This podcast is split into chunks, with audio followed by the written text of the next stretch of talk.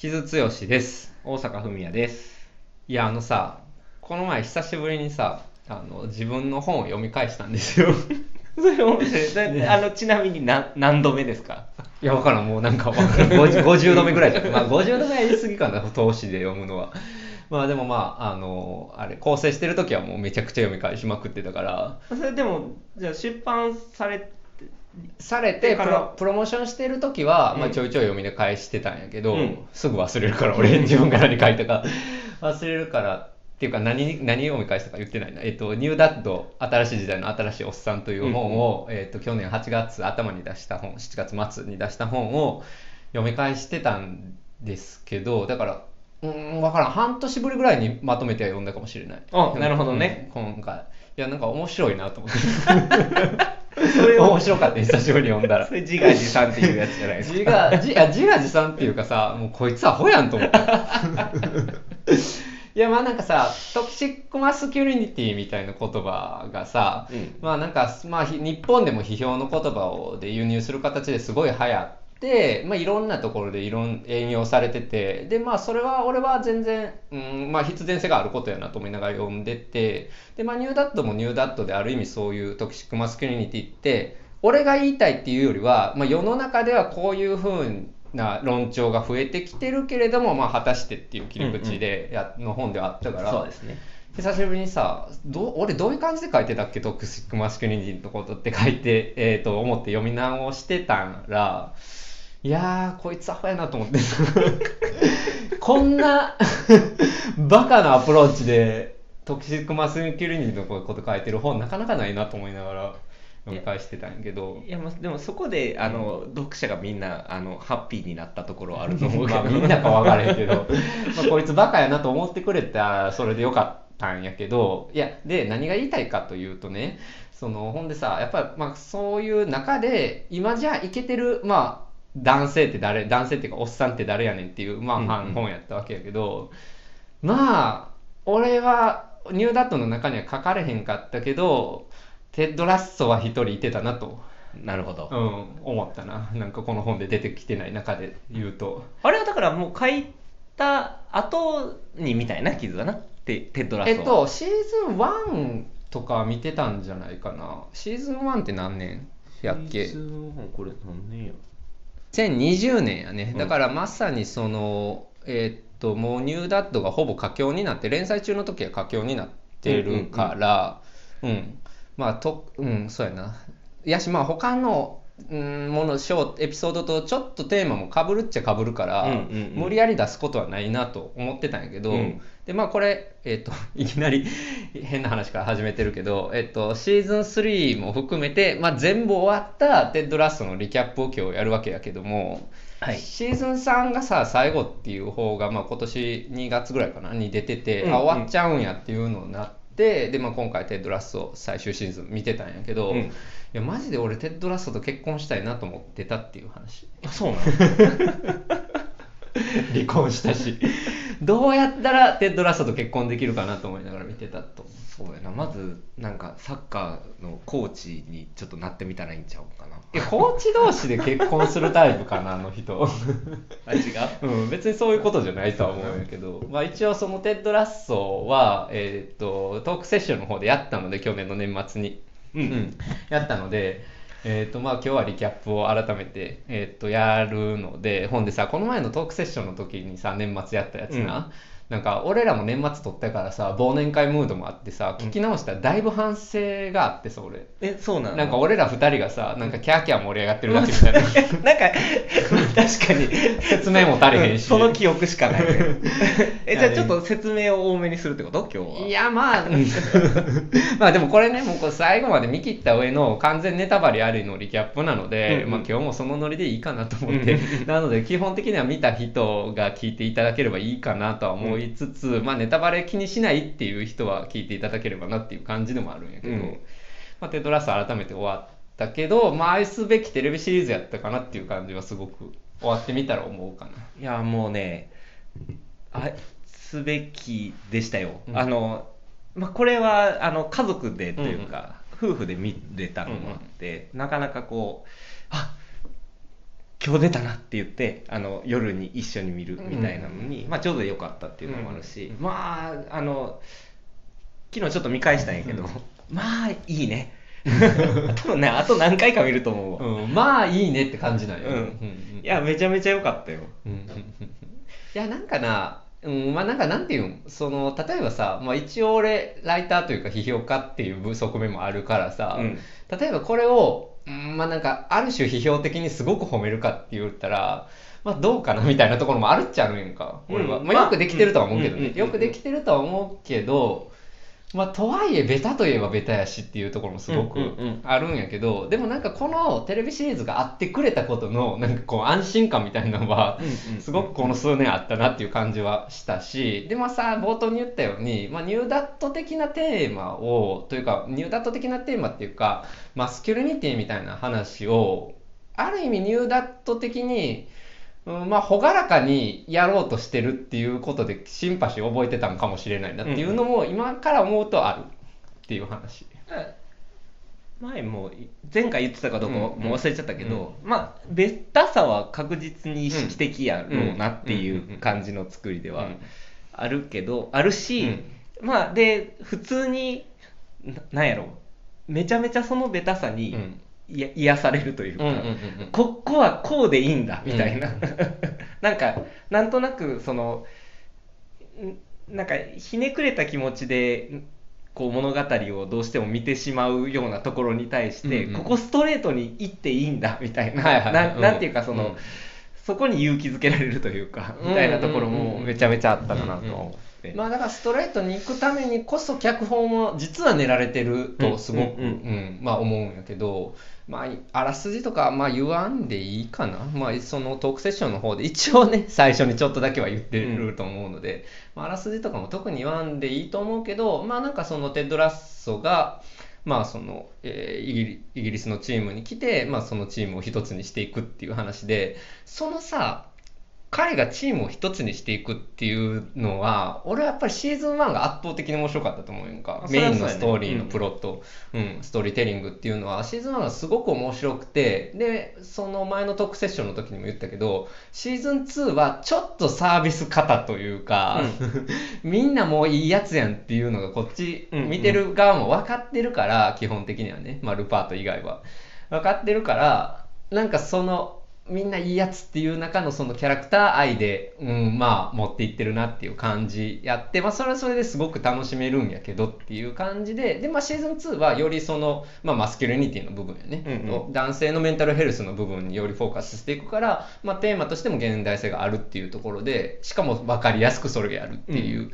ところで、まあ、今っぽくもしてるなと思いながら見てたのでシーズン3の前半は俺はちょっと親と思ったんやんか。ああまあそうやね、うん、ちょっとキャラクター増えすぎたことによる なんか話のもたつきっていうのをすごく感じて、うんうんうんうん。でまあ毎週、えっと俺シーズン1とシーズン2は多分ビンジしてるんやけどシーズン3は毎週見てて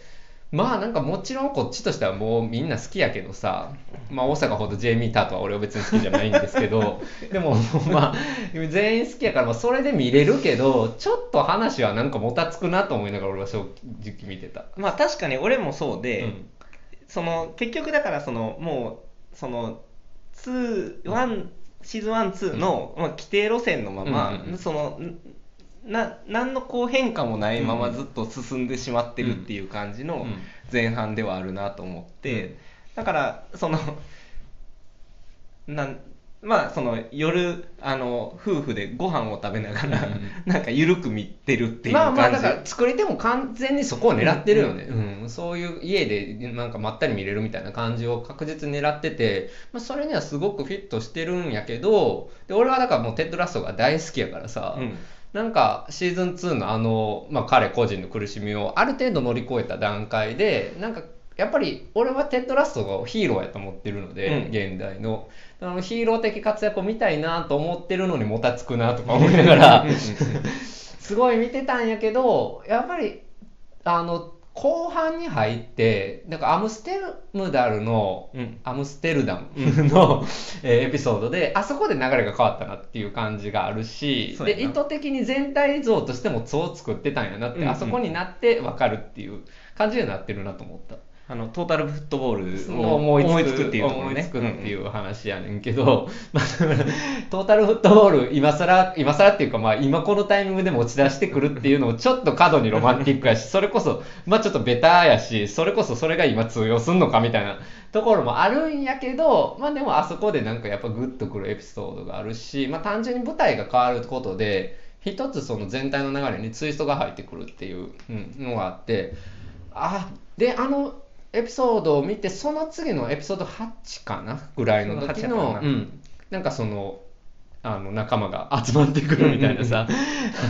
話であこのドラマそっかペーシングがめちゃくちゃうまいんやっていうことにようやくそこで気づくという私は感じでしたね。なるほどね。え、うん。それさ、うん。いやこの間からさ、うん。そのワードは聞いてたもののさ、うなんかあのいまいちこうなんていうか意味を理解してないというか傷があとそのことペーシングっていう言だ葉からペペース配分ですよ。なるほど。あなるほどね。なるほどね。ペース配分。まさしく、うん。あのまあ、英語で言うんやけど、うん。うん。そのまあだから序盤でそういうなんか今まで築いてきたものをまったり語っといてでもそれから、まあ、飛躍しすぎずうんうん。にちゃんと、あのグッとくるエピソードを後半入ったところに持ってくるっていう感じに、うんうんうん。あなるほどしてんのねっていうのがすごい分かってくる。なるほどね、うんまあ作りになってるなと思った。まあ確かにでもそのエピソード8から割ともう一気に、うん。あのこうしこのしドラマは終盤にうん。差し掛かっていくんだっていうところに対して畳みかけていくっていうんうんうんうんうんう。うん感じでもあるうんからな、うんうん、でなんかまあラストから2話目とかってあもうこのドラマ終わるんやっていう寂しさがあそこでガッて出てくるやんか、あの辺とかもすっごいうまいなと思って。そうそう。だからそういう感じで見てたかな俺は。だから、うん、ジェイミーとさだからあのあのロイの？二人ロイのが2人がさ、まあなんかの絆が育まれているとかさもうまあいいけどさもう見る前から分かるみたいな感じも若干あるやん。いやそうよ、うん。そうやけどさ、そのもうさ終盤に差し掛かっていくにあたってさ、もう全てのピースがはまっていくっていうところを、もう順当にはまっていくっていうのを、うんうん。こう見ていく気持ちよさうんっていうのは、あの確実にあって、うん。でそれをあの普通にいやそんなん分かってるやんっていうより、だよねみたいな 感じで興奮してしまえるっていうのが、はいはいはい。このテッドラストの不思議さやったなっていう感じでは。そうやね、うん。だからまあやっぱりさあんまりエッジのある方向に行かないのもそうやし、うん、だからキーリーがさ、まあ、ちょっとレズビアンの関係になっていってお女性の恋人ができるっていうくだりとかもさ、うん。結局、まあ、彼女とうまくいかないみたいな話になった時にさ、まあ、だからレズビアンの関係がなんかその全体のプロットの中で利用されてるなっていう批判もできるっちゃできるようにはなっていて、うん。なるほど。うん、だからそういうとことか俺はうーんって思わなくもないんやけどだからなんかそういう感じで利用するんやったらわざわざ別に出すことないのになっていう部分は思うよ正直。うんまあ、けれども、まあ、そういうところも含めて、まあ、おおらかに見なあかんドラマでもあるなと思いながらね。うん。それで言うとさ、今回あのゲイの、えっと、キャラ忘れたな。のコリン。か、うん。のあのエピソード。うんうんと、あとトレントうん。の話がある、うん、トレントと、まあ、アイザック、うん。うん。がどうな、まあ、アイザックはじめチームがどう受け入れるかっていう話やけど、まあ、あそこもだからその名エピソードがあって、まあ、とはいえさもう俺海外のドラマを山ほど見てたらさ、もうなんかそのももちろんいいことやねんけどゲイの話っていうか、まあ、LGBTQ の話とかってさもう山ほど出てきてるからそれはもちろんめちゃくちゃいいことやねんで、いいことやねんけどあなんかまたゲイゲイのなんかほっこりエピソードで出てくるんやなっていう感じはあんのよやっぱり。見てて。まあまあやっぱりそそういう感じ。ではあるんやけど、でもやっぱりあそこでコリンの話がああいうまあスポーツ選手がどういうふうにカミングアウトできるかっていう話と、あとまあ昔からその体育会系はなかなかやっぱ受け入れられないっていう話でもうそれが完全に時代が変わって体育会系のチームがどういうふうにあの、まあ、セクシャルマイノリティで受け入れる受け入れるっていうかとともに共存していってチームであり続けるかっていう話とかってあのいろんなところで語られ始めてるけどやっぱり俺今回テッドラスト見ててすごい一番思ったのは、うん。やっぱバリエーションがあるっていうことは本当にいいことやなと思って。だから、うん。いろんな形で語られたらいいんですよ。だから、またこれかって思っても、うんうんでもやっぱりちょっとディテールが違ったりとか、うんうんうんうんなんかそういう、それこそのキャラクターが違ったりとか、かえーまあ、語り口、似てても違ったりとかってするから、なんか本当にいろんな方法で、いあの、繰り返し繰り返し語っていったらいいんやなって思う、すごく。別に、取り立てて斬新じゃなくてもいいから、うんうんうんうんなんかああいうちゃんと、なんか、ホッとする話があってくれることは、すごくやっぱ安心する。特にテッドラストみたいなドラマで。で、まあ、アイザックのあの感じっていうのも結構リアリティあるし、で、アイザックの葛藤ってさ、うん。なんかそのやっぱり、えっ、と、ホモフォビアじゃなくて、うん。ずっと今までチームメイトがうん。自分に隠してた、まあうん。自分はキャプテンっていう立場もありつつ、信用してもらえてなかったんやみたいなところを、あの、ちょっとショックに思ってるみたいなうん。うん。うん。ところの感じになってるっていうのは、まあ本当に今っぽいなと思ったし、だからまあああいうエピソードがあるのは、まあ俺としてはすごくほっこりするし、で、あの俳優2人がさ、ツイッターに2人で撮ってる写真をあのエピソードが配信された日に上げるところまでセットやから。あ、なるほどね。そ、そ、そういうのもあったのねそういうのがあったんですよ。まあ、だから、ああいう、うん、だから本当にみんな安心できるのよね。うんうんうんっていうのはすごくあるし、まあ、あそこでテッドラッソが言うのもすごく、なんか、いや、全然大丈夫じゃないって言って、一回止めて、いや、今、今、君、今までの君のことをもうじ知ってるからって言って、僕たちはケアするんだって、すごい言うやんか、うん。かっこいいなって、どうと思いながら、まあ、あそこは見てたけども、やっぱりその、なんかふわっと終わりそうなところを、ちゃんと監督としてテッドが締めるっていうのは、まあ、すごくいい話やなと思ってね。うんなるほどうんね。あそこで昔の友達をちゃんとケアできなかったっていう話とつなげて、でも今自分たちはやっぱりケアするっていうことを、やっぱりあれも男性同士のケアの話でもあるし、その男連中が集まった時に、いわゆる悪い意味でのホモソーシャルになるんじゃなくて、どういうふうにケアし合えるかっていう話を、まあ、ある意味すっごくわかりやすく、まあ、ほのぼのでやってるわけやけど、うまあでもそれでいいんじゃないっていう感じもすごくあるから。なるほどね。いや、俺はもうすごいほのぼのと、うん。あの、そのトレントとさ、うん。あの、ふた二人で、あの、川辺かなんかで飲むシーンも含めて、うん。ああそこのエピソードはうんめちゃめちゃ良かったなと思ったんやけど、うん。なんか、んあ、傷ってこれってどう捉えんのやろなっていうのは、ふと浮かんだから、ちょっと今日今聞いてみたっていうところでは。あるうん、なんかさ、うん。そのクイアの描き方にさ、あのリアリティがあるとかないとかってさ結局さ一人がジャッジできることではないのよね。だから本当に個人個人で変わってきてるし、でほんでやっぱり地域によっても時代によっても全然違うものやから、うん。やっぱりそれをどう描きたいかっていうことのクリエイターの意思が見えることの方が俺はなんかこうそれがリアルかリアルじゃないかっていうことよりも俺は重要というかそうあってほしいなと思っているので、なんかテッド・ラッソのドラマ全体のムードに合った感じのストーリーテリングにしてるっていうのは、うんまあ、ううんん、大正解だし、まあ、なんかダイバーシティのためのダイバーシティって感じでもないっていうか、ちゃんとそのテッド・ラッソ全体のテーマともまあ通ずる感じで語られてきたから、まあ、それは良かったかなっていう感じはするけど、まあ、確かになんか入れないといけないから入れてるっていうエピソードでは全然なくて、うんうんもちろんだからあの流れの中で自然うんうんなうん。エピソードではもちろんあって、うんうんうんでまあ、あれでアイザック好きになるわけなんですよね、俺は。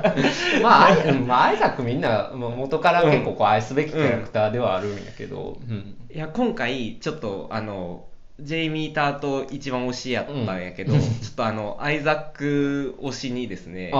やっぱあのちょっとシフトちょあのすごい微妙均衡の関係が、あのになってしまったっていうのが、あそこからのアイザックのこうもうあっこからのアイザックもう最高やから ずっとなるほどね。そうなるほどね。なんか俺やっぱりさ、そのマリオでもマリオ好きっていうのがあってさ、テッドラストでもテッドラスト好きなんですけど、結構王道派なんですけど、でもやっぱり俺今回、だからテッドラストのかでもヒーローぶりがもっと見たいなと思ってたんやけど、やっぱり最後からだから2話目かな？だからネッド、ネッド？ネイトネイトや。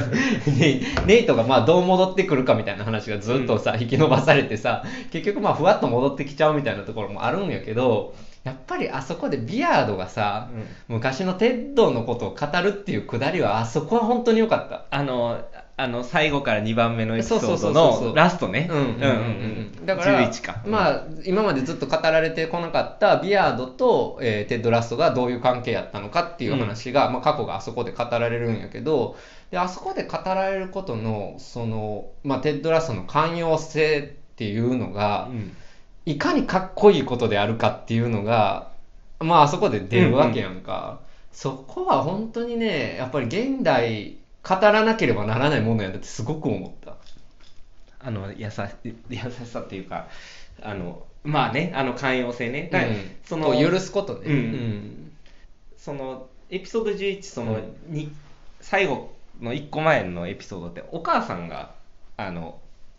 うん、うんその、うん。ロンドンに来るよっていう、うん。テッドラストのね。うん。うん。そうそう。っていう話やねんけど、うん。まああそこであの俺あ昨日ちょっと見返したんやけど、うん。あのいいな本当にいいなって思ったのが、あのお母さんとあのいつも行ってるパブに、うん。あのお母さんとビアードとうん。3人で行ってる時に、うん。お母さんとビアードが2人で話すっていう時に、あのあの子って人のことをずっと気にし続けてずっと空振りしてんのって、うん。彼彼はそうなんだよっていう話をするっていうところがあって、だからあの本当になんかそのテッドがやってることってその目に見えないというか、ですすごいこうあの本当に素晴らしいことをやってるんやけど、ななんでこの人がいたからこうなったのかっていうのが分かんない人への気配りと、この人とこの人をつなげるっていうのをずっとやってて、うんでなんかそれが結局波及していってっていう状態がシーズン3やなっていうのをすごい象徴するのが、うんあのビアードとネイトのシーンやなと思って、でそれのやっぱ前段がそこのお母さんの発言とつながってるなっていうのをすごい思ってだからそのさっきキズが言ってたみたいに、そのテッドのヒーロー性っていうのが一番出てくるのがエピソード1なんやけど、うんだと思うんやけど、そこから要は波及したみんなに対しての要は影響が、うん。その結実するのがエピソード3っていうところが、シーズンいやそうそううん。シーズン3っていうのが、まあそうそう見返した時に、うん。あそういうことやと思ってそうん。そそこに死ぬほどグッときて、うん、まあそうやね。だからビアなんかネイトのところにもだから、まあ、テッド・ラッソが行くんじゃなくてだからネイトネイトじゃないあのビアードが行くっていうのがまさにそうそうそう。うん。で最初にさそのそのネイトがバイトしてるレストランに、あのこうあれ？その前のチーム辞めたんやったらどうかな？みたいなに言いに行くのも、うん。そのアイザックと、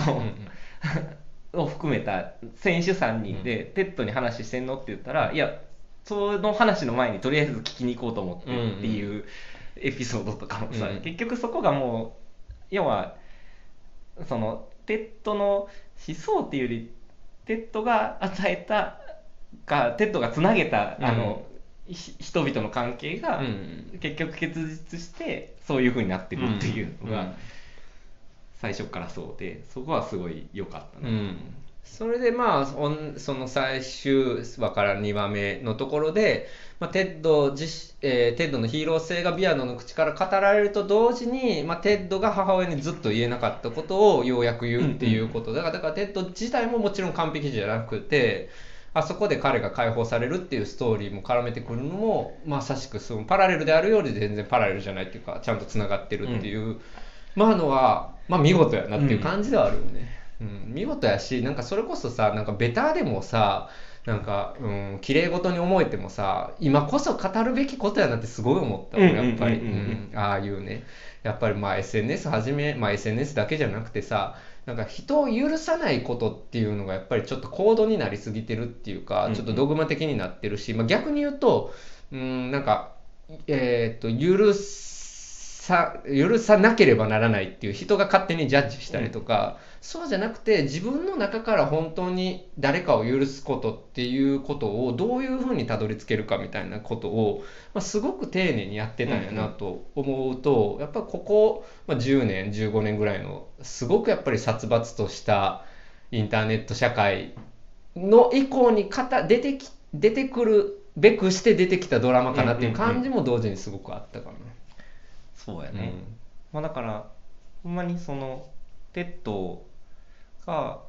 えテッドがやったってあまあそれこそさあのその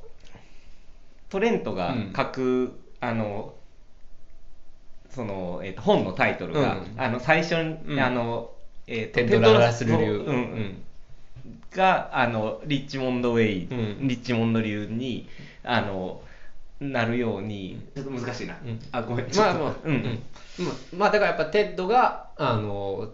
伝えたものがどんどん波及していくっていう話でもありつつ、でもう一つさそのそこで言うならさやっぱりレベッカがそのオーナーとしてさどういうふうに、え結論付けるかっていうのもやっぱシーズン3では結構重要なポイントになっていてやっぱり最近のフットボールが本当に金でもう何もかも動いてるところをみんなのものにしていくっていう、まあ、結論で終わるやんか、まあ、あれも綺麗事っちゃ綺麗事やしすっごい理想論やねんけどでもそういうふうにだからいかにその民主化していくかっていうかまあ、なんかその善意を人々のものにしていくかっていうところは、まあ、すごくこのドラマのテーマだったんやなっていうのは、それはスポーツもそうやし、うん、日常でもそうだっていう、まあ、ところかな。まあそうやね、うん、なるほど、ね、うん、いやな泣きましたか？今回。俺はそのまあビアードのシーンでちょっと泣いたから。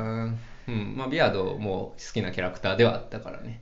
でもやっぱまあなんか、うん、俺は本当にテッドが好きやったな。なんかまあ、なんかさ、やっぱ、ジェイソン・サダイキスがさ、オリビア・ワイルドと別れたことが効いてるやろなっていうのとかもちょっと、まああるんですけど、まあ、あの実情はどこま、あんまり知らんねんけど、俺は、うん、うん、そこまで。あるんやけど、まあだから、うん、彼がまあその父親としての自分を取り戻したいっていうところも、まあシーズン3ですごく軸にはなってた、うん、わけやけどなんかそれがまあ例えばジェイソン・サダイキスの本人の気持ちが結構入ってるんやろうけど入ってるんやったらなおさらいいなって思うというか、うんうん、俺はねなんか作品と作り手が切り分けられてないものの方がグッとくる時ってやっぱりあるから傷割とそういうの好きものによるものによるけどうんやっぱこういう人 まあ人情ものですよ。まあ人情ものですね。人情ものになるとやっぱり作り手の横側が見えるものが好きかな、うん、俺はね。うん。まあ特にこういう、まあちょっとヒューマンタッチのコメディであれば。うん。なるほど。うん。いや、今回、いや、昨日、あの、最後の3エピソード見直して、うんうん、傷があのヒーローだって言ってたのを度外視して、いや、普通に俺、この人みたいになりたいなと思った。あの、テッドラストに対して。ああ、そうね。うん。なるほど。そう。なんか結構、その、なかなか、なかなかというか、うん、かなりその人と人をつなげるというか、うんうん、なんかその、うん、どっかに引っ張っていくわけじゃなくて、うん、その本当にまあ言ったらこの人とこの人は仲良くした方がいいやろうな、みたいなのを、まあ、とにかくもう地道にやり続ける自分のキャラクターを使って自分が犠牲になってもっていうことをやる人やと思ってて。でもテッドラストはさ自分が犠牲になってもっていうさそういうなんかなんていうかな変なヒロイズムはそんなないあそりゃそうやね、うん、だからナチュラルにやってるっていうところ、ね。うん、やしそんなに犠牲になってるとも思わないけどね。なんかシーズン2はやっぱり自分の問題と向き合わないといけなかったから彼自身が、そこのハードルであってなんかうんだからヒーローがそれこそまあヒーローって言っちゃってるけど、うん、ヒロイックにならなくてもいいっていうことでもあると思うねん、ね、うん、うんなんか昔ながらのヒーローのそのさその 葛藤みたいな、ね、そうそうそうそう、アメリカン、うん、アメコミのヒーローみたいな感じのとかでもなく、うん、ちゃんと自分自身も幸せになっていいっていうのもあるので、うんうん、なんかそこら辺は気持ちいいけどね俺はね。うん、なるほどね、なるほどね、うんえちなみにさそのテッドになりたいって言ったけどさ自己投影できるキャラとかいらんおらんの？群像劇やけどこいつ俺に似てんなみたいなジェイミー？ジェイミーではないよね。ちゃうな。大阪違うな。ジェイミーではないな。俺誰かな？俺ちょっとレベッカ性あるわ。あ、そうだよね。うん、それはわかる。それはわかる。それはわかる。うん。うん、そう。うん、あ、それで言うと、だ、誰やろな。えっ、ー、と、うん？うん。えちょっと待って今今ここわーっとこう行くと誰やろ？うん、まあ俺のレベッカ製の話をしてるとあ全然レベッカ製の話。しといて 俺ちょっと今思い出してるな。レベッカ製の話をしてると、うん、やっぱりなんかなんだかんだなんか結局恋愛体質みたいな。恋愛体質っていうかなんかリレーションシップに足引っ張られすぎみたいなとこ、うん、うん、いろいろ。でなんかその、まあ、仕事キャリアとしてもやりたいんやけどなんか自分の個人のところをクリアできてなくてそれをミックス肝心なところでミ混ぜちゃうみたいなところはすごく、うん、あるかな。なるほど、うんうんまあ俺はまあでも、うん、俺は結構テッドラストにあったら5秒で好きになるとは思うからそこは違うんやけどでもやっぱりレベル なんかシーズン3で言ったらさアムステルダムでさ、うん。イケメンと会うやんか。えあのね実はパイロットやった。そうそう。そうそうそう。あの船に住んでる人。そうそうそう。イケメンと会ってあのちょっとそれで楽になるみたいなところも含めて、あの俺はレベッカレベッカ性があるかなと思いながら、まあ、見てたかなっていうドラストは。あとはキーリーみたいな友達欲しいなっていうのとね、うん。えまあいてるけどね。ああいう女友達。ギャルね。ギャルやし、まあ、ふいい子。ちゃんとねこっちがあの血迷ってる時にちゃんと注意してくれる 女友達いるから。俺は結構全体通してレベッカに共感してたから。なるほどね。ネイト？ネイトですか？やっぱデートですね。あそうだね。あの卑屈さある？卑屈さあでも結構ある時あるよ。あー。卑屈さあのなんか結構ああいうこう中二的な誰も褒めてくれない的な、うん。あの気分になる時はあるから。だからだからなんかすごい破壊行動に出るみたいな。まあね。だからまあネイトってさちょっとある意味まあひも手っていうかさ好きじゃない言葉やけど弱者男性みたいなさ、まあ、弱者男性ってほどじゃないんやけどみたいな、まあ、こじらせていった男性像みたいなのがあるんやけど彼の救われ方っていうのがさ、まあ、彼女できたからみたいな身も蓋もないところはあるんやけどでもちゃんとそういう人も、えーっとそれこそ人と向き合ってで自分がそれこそ子供やったりとかひにくれてたものを部分にちゃんと向き合って変われるんだっていうことを、まあ、すごく柔らかく描いてるからシーズン3でね、まあ、それでいいんかなっていう感じもあるかな。確かにあの,、うん。あの最後のダイヤモンドドックスの時にあの人は変われるんだってうんネイトが言うっていううんのはうんうんうん素晴らしいなと、うんうん。もちろんねなんかその簡単なんか簡単に変わりすぎるのも問題やけどそのやっぱり変われないっていうことじゃなくてどういうふうに人が変われるかっていうのって、まあそれこそちょっと手前ミスかもしれんけどニューダット的なテーマでもすごくあったので、まあどういうふうにだからそのマスキュリニティの話をするってやっぱり変われないっていう諦めみたいなことじゃなくてなんかそこら辺の変わり方がなんかその悲壮感とか悲痛さとかがなくてもいいんだっていう感じは、まあすごく共感するかな俺はね。いや俺もそう。だから本当になんやろあこのまま終わったなっていう感じといえばこのまま終わったなっていう感じのドラマではあるかなと、うんうんうんまあでも最後優勝しないのが本当に良かったなと